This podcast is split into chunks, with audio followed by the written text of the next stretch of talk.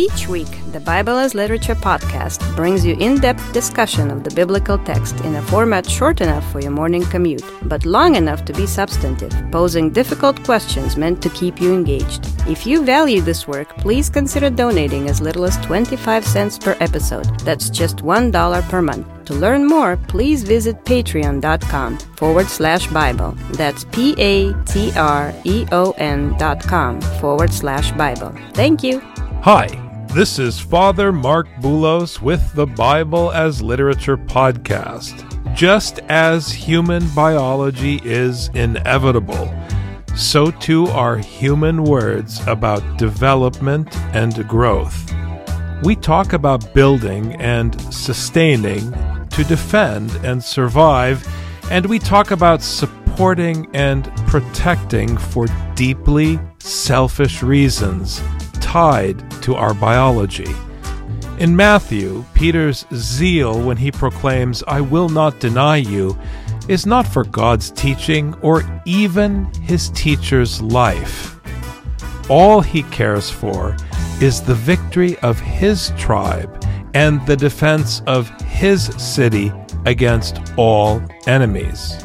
All he cares about is himself, defending the very community that Jesus proclaims must be broken and scattered for the remission of sins.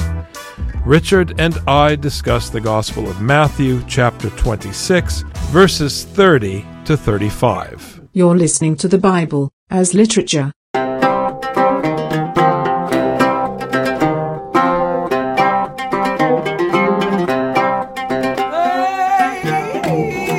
Hi, this is Father Marc Boulos. And this is Dr. Richard Benton. And you are listening to episode 398 of the Bible as Literature podcast. Just last week, we were talking about the destruction of the body for the sake of the body politic of the Respublica, of the Commonwealth, of the Roman Republic. Jesus at the Last Supper, as we like to call it in the English language, spoke about the breaking of his body and the spilling of his blood for the remission of sins, which is the destruction of those gathered to hear the teaching of his Father for the sake of the people who live in the neighborhood.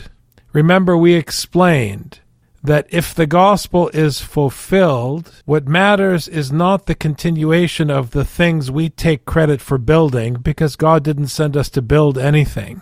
What matters is that we do the commandments of God and we teach the commandments of God, which require us to take care of our neighbors, ultimately giving our life for the sake of the needy neighbor. So it's as though our churches, our religious communities are being scattered, being destroyed, and being scattered for the sake of the common good. That's interesting, Rich, when we consider the verses that follow the Lord's meal with the twelve. When you talk about the breaking of the body of Jesus and how that parallels the body of Christ, meaning the church in the way that we think about it, often people don't bring those together that the body of Christ must be broken, that this is what we're commemorating, not just the body of Christ in Matthew, but the body of Christ in Paul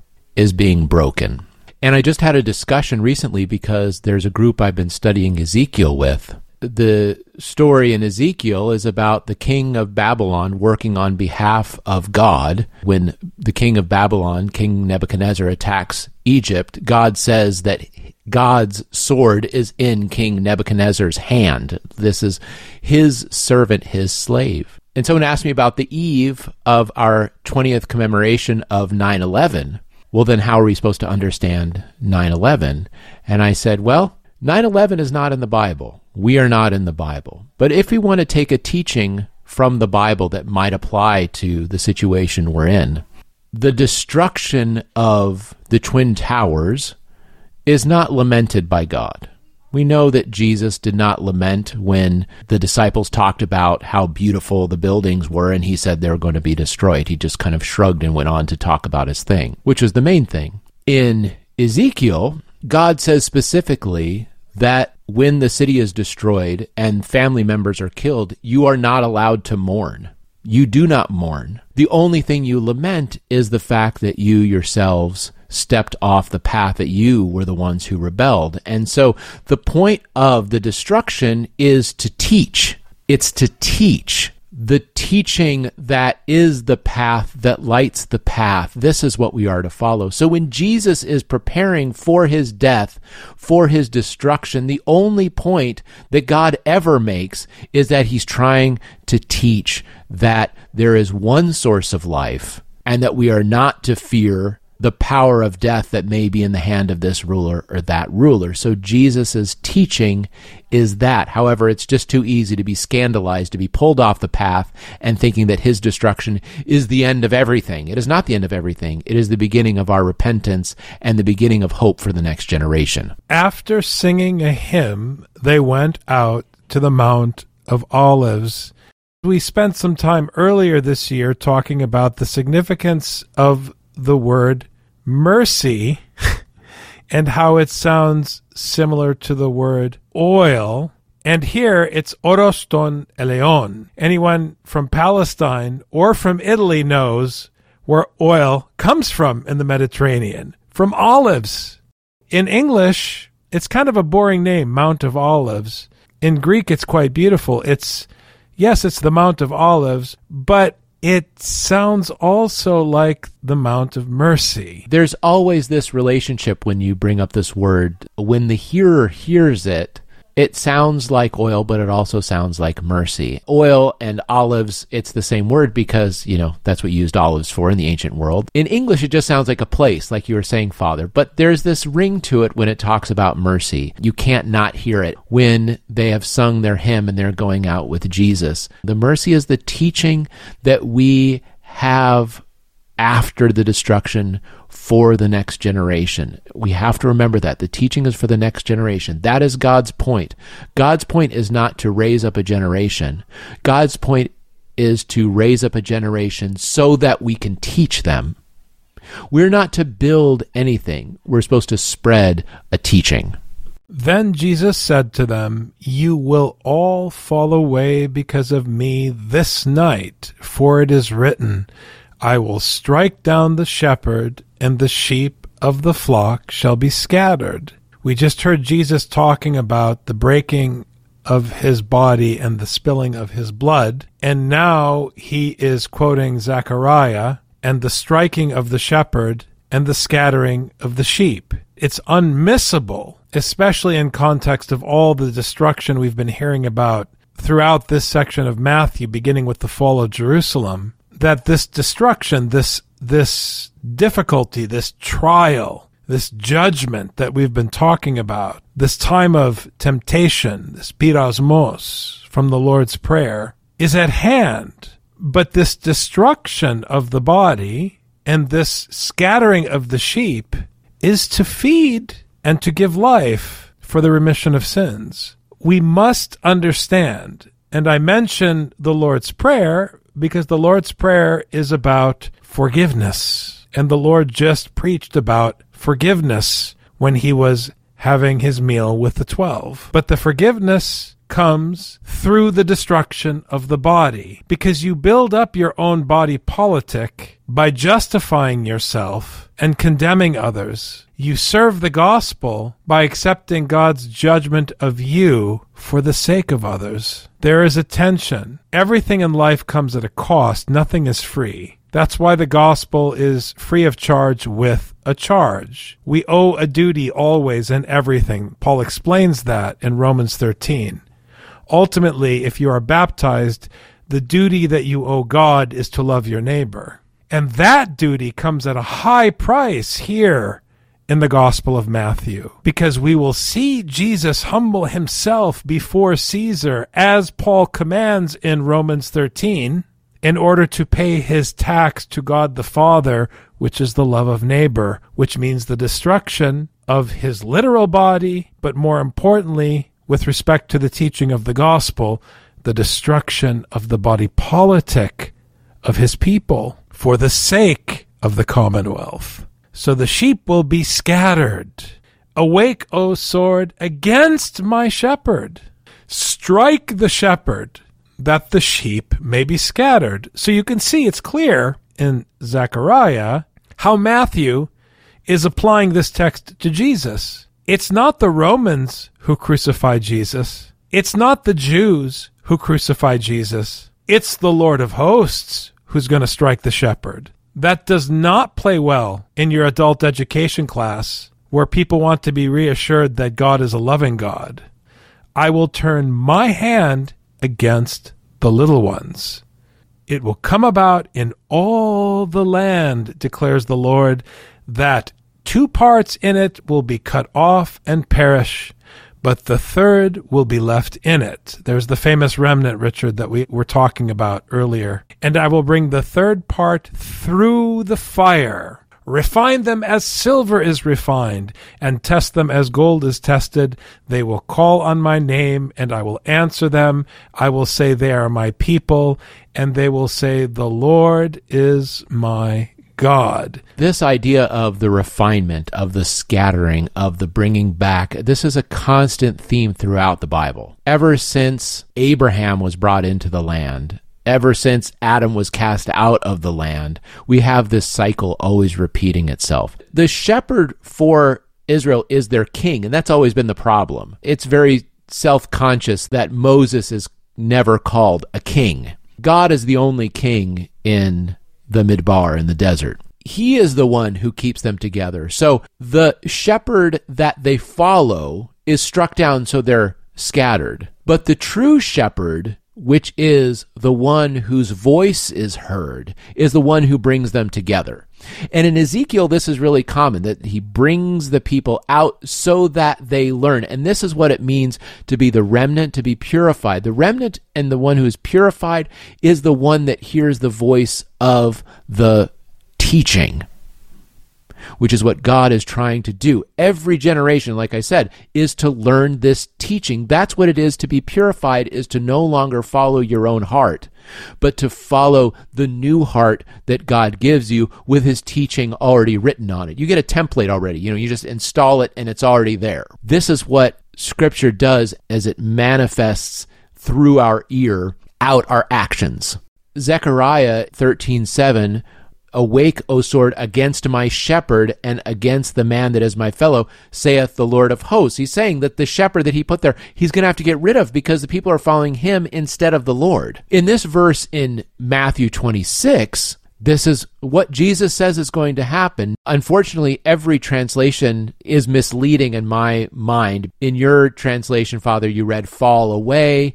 I'm reading King James, which says be offended, but the word in Greek is scandalizo, which means to be scandalized, which we talked about this before. It means being pulled off the path or a stumbling block in the path that makes you trip as you're trying to follow the way. All of you are going to be tripped up because of me this night. You can't handle the truth. I've been teaching. I did my last gasp at teaching you in chapters 24 and 25.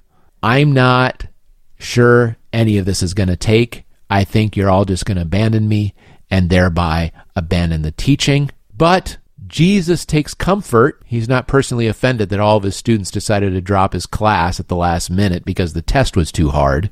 He takes comfort in that his father said, This is what's going to happen. The shepherd is going to be struck the people are going to be scattered. This is the destruction of the body, so that the remnant can be brought back, the ones who are not scandalized, the ones who want to follow the path and stay on the path, no matter what anyone in this world with the power of death might throw at them. I appreciate you surfacing this point about this pattern throughout Scripture, Richard, about the scattering and the return. It's not a coincidence that we see this pattern emerge again just before the crucifixion, because this is what the crucifixion is teaching us. This is why we are so critical of the language of industry, the language of the market, the language of construction, the language of building, the language of empire, and worse, the language of nation state, where we talk about building something. This text is not about building the church. It's about crucifixion. It's about the destruction of the temple. It's counterintuitive. It's not possible to digest. That's why in Chrysostom's homily, Jesus is the bitter pill that hell can't swallow. You can't digest this teaching. It doesn't assimilate. What we naturally want to do when we hear about destruction is insist that we'll rebuild. We hear that Jesus was killed. We will secure his legacy and build churches. But that's not what the gospel is asking of us. The gospel is commanding us to preach and to teach and to do the commandments of God, which demand of us that we be scattered, that it be spread, not us. Notice that the sheep are scattered so that the voice of the Lord of hosts may be heard, that his teaching may be heard. That's the idea. And whoever is gathered by his voice will be scattered again. I just am so thankful that you brought that point out, Rich. I mean, the sheep aren't scattered so that they can go build another flock because they need another shepherd. And if they just find a shepherd and decide to follow that, then that shepherd is a thief. Those sheep don't belong to him. They're only there until the shepherd comes along again and calls them, and then they come. That's it. They're to follow one voice. Wherever they are, whatever they're doing, there's one voice that they obey. And if another voice comes along, in John it says they don't even recognize the voice, so they don't listen. Th- that's very optimistic. Actually, what it is is like, oh, that sounds like a really nice voice. Let me follow that one. But that's a thief. Those sheep don't belong to him. That is not the correct teaching. That person who is teaching, that voice you're hearing, is not the voice of God because he doesn't own you. Only God owns you. So, Father Marc, what does that mean for the Orthodox Church? It means that when you're at church, you should preach the gospel, teach the gospel, and do the commandments of the gospel. What does that mean for the parish council? It means that you should preach the gospel, teach the gospel, and whatever you do as a parish council, you better not transgress the gospel of God. But what does that mean when you're not a church? It means you better do what the gospel says. How about at work? Same thing. But as an Orthodox Christian, what does it mean at work? The same thing. You mean it's the same for Lutherans? Yes. We have to get past identity because Scripture is breaking our identity. The gospel is free of charge with a charge, and the price is crucifixion for the sake of our duty towards the Father of Jesus Christ.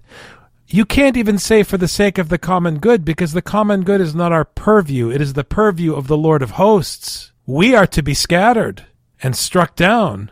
That is what Matthew is saying, and nobody wants to talk this way. You know how they have those cutesy signs that people put up in front of the church? Why you should come to this church. Just put this on your church sign the shepherd will be struck down so that the sheep will be scattered. Join us on Sunday.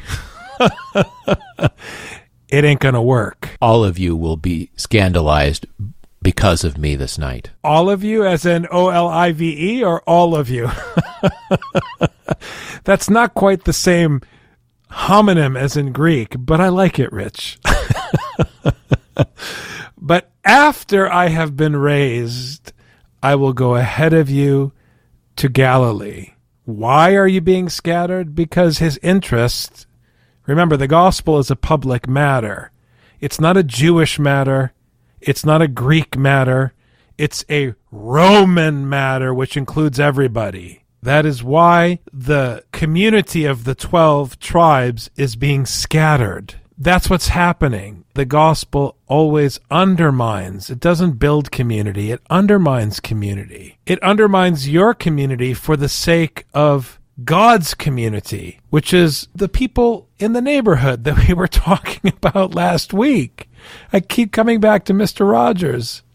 I guess I love Mr. Rogers. We grew up with Mr. Rogers, Rich, and he makes sense to me because he sees the beauty not of the people in his church. He sees the beauty of the guy who delivers the mail, the guy who works at the donut shop, the lady who works at the pet store, whatever. He sees the beauty of the people that appear in our daily lives because they are the ones who belong to God's community. And that is where Jesus will appear to gather the scattered, but those whom he gathers with the words of his Father will not just be the twelve. And not all of the twelve will be there when he gathers them. It will be whoever is there in the empire who hears the words of the Father. Those will be the ones whom the Lord calls my people. Jesus' body is going to be broken. You can find him afterwards out among the Gentiles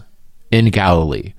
If you want to continue to follow him, well, maybe not continue, but follow him again once you've been scandalized and stopped following him, you can go find him among the Gentiles. Go there if you want to find him.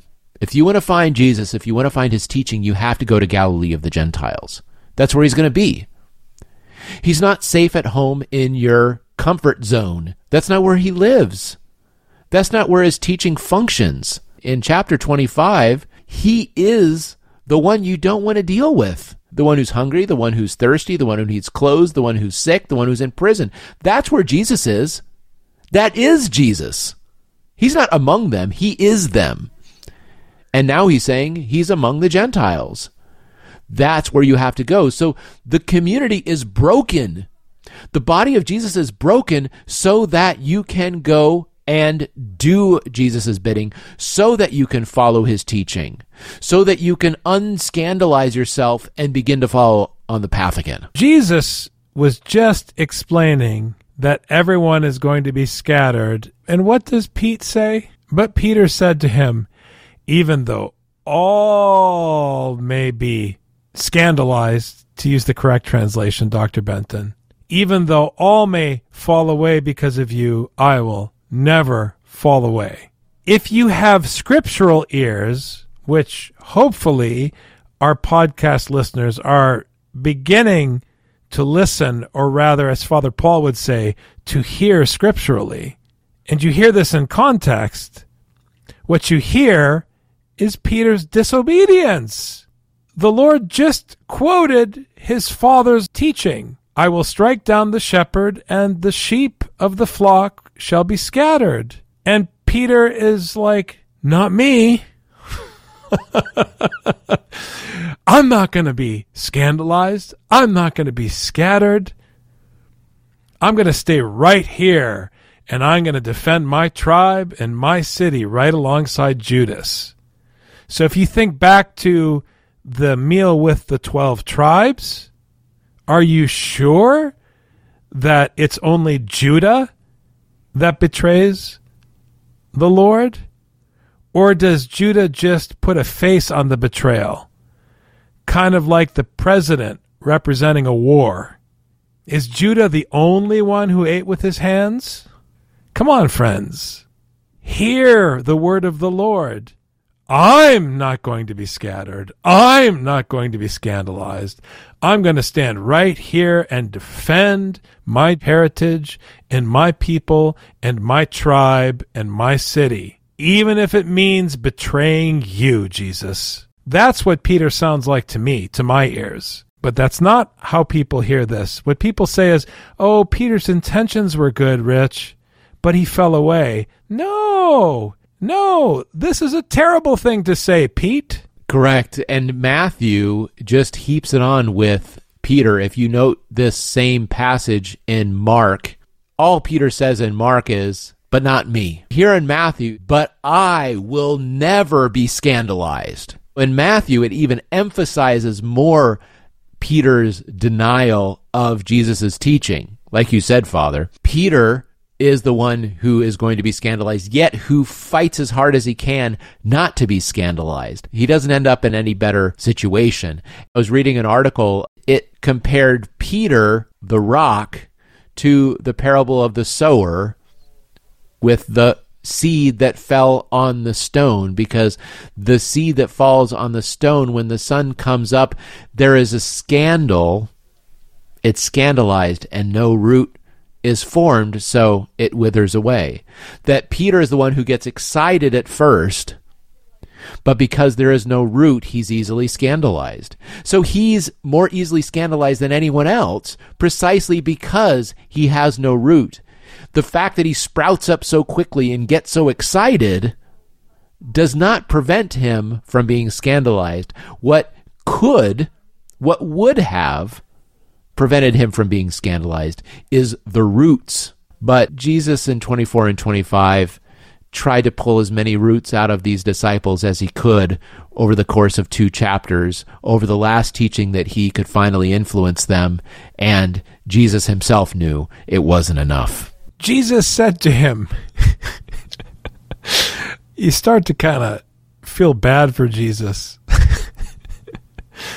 Truly I say to you that this very night, before a rooster crows, you will deny me three times.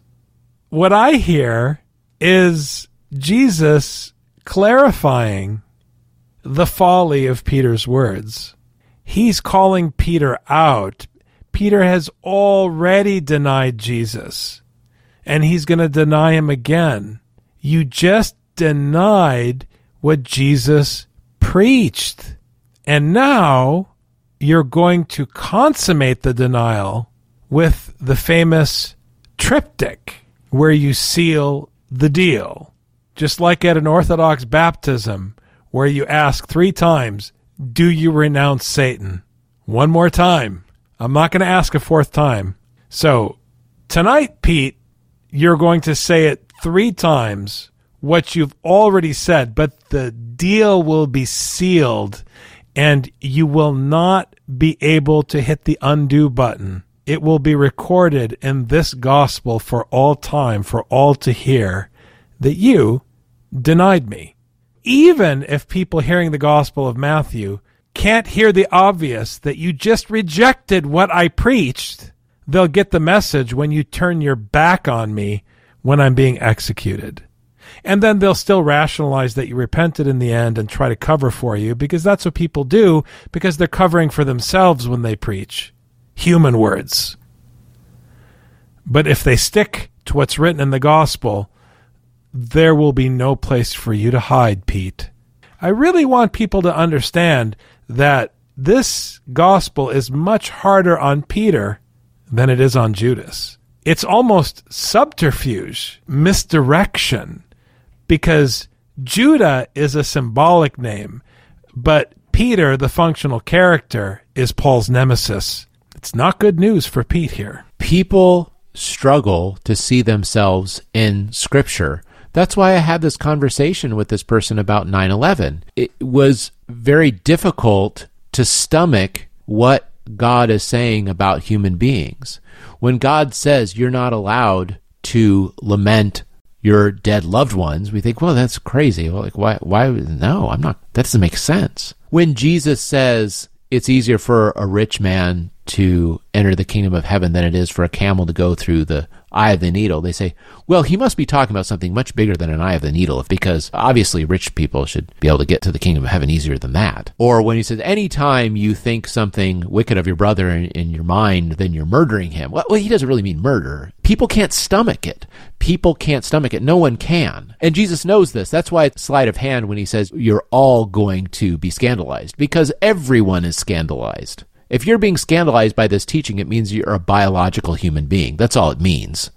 Because no one can accept this teaching. People want to think that they're the exception, that they can actually accept this, just like Peter. Peter stands in for the self righteous person who's reading this who says, Well, that couldn't happen to me. I mean, actually, it just makes me think about that hymn, Were you there when they crucified my Lord? Sometimes it causes me to tremble. You know, this song. No, you weren't there when they crucified my Lord because no one was there. Everyone abandoned Jesus. You weren't there. No one you know was there. None of the disciples were even there. The only people who were there were the centurion who was forced to be there because his commanding officer said you have to be there. Those are the only people who were there. People naturally react to scripture with self righteousness because otherwise you have to accept you're wicked and you're not interested in following Jesus.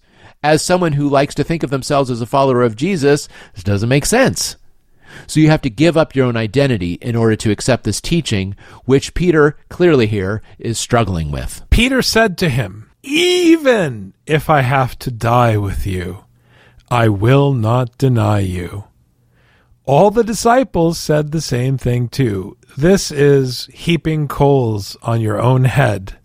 This is self condemnation. This is also a classic theme in Scripture. The character in the story condemning himself with his own words, and then all of the other disciples following suit by echoing Peter's words. They are condemning themselves. Even as a kid, I understood this, Richard, when I understood nothing about the gospel. I understood that in the most basic sense, the scattering of the sheep was a reference to the followers of Jesus running away when he was put on trial and executed. So we know they're all going to run away and betray him. The whole thing is going to fall apart. But that's the truth of church life, also. That's the truth of religious life.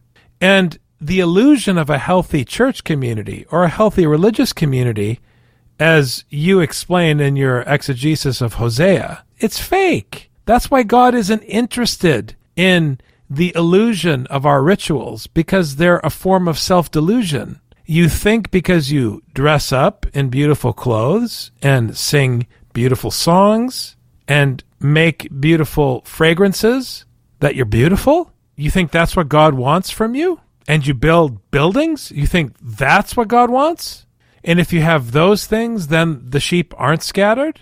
The betrayal is there whether you succeed in building something worldly or not. The difference is if you succeed in building something that covers your sins, then the destruction, whatever destruction comes, isn't for the forgiveness of sins, and the gospel is voided. And instead of you being destroyed, somebody else is for the upbuilding of your self justification. Everything is on a scale, everything comes at a price. For every stone that we lay, someone suffers. I'm not speaking symbolically. Right now, every watt of electricity that we use to produce this podcast comes at a cost for the poor. That's not hyperbole, Rich. That's a fact. And so we better be darn sure that we're not wasting what we use. And we better never take credit for what we build. That's why the only thing that's rational is the very thing that seems irrational to us which is the destruction of the temple that is preached against us in the gospel, where the Lord of hosts strikes down the shepherd and scatters us. Specifically, the twelve. He's not scattering us.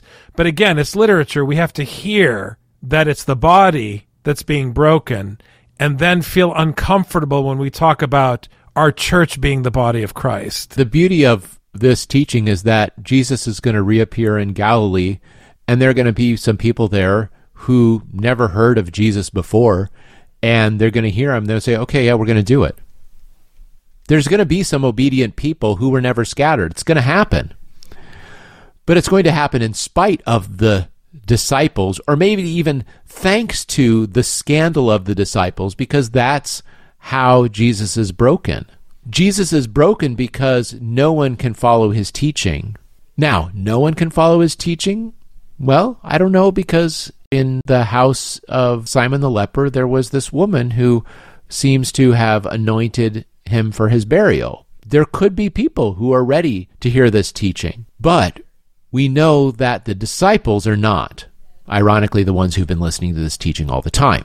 So the ones who are on the in, their doom, their judgment is to be scattered. We always think when we see a church fold and the members go this way and that way that the church has failed possibly.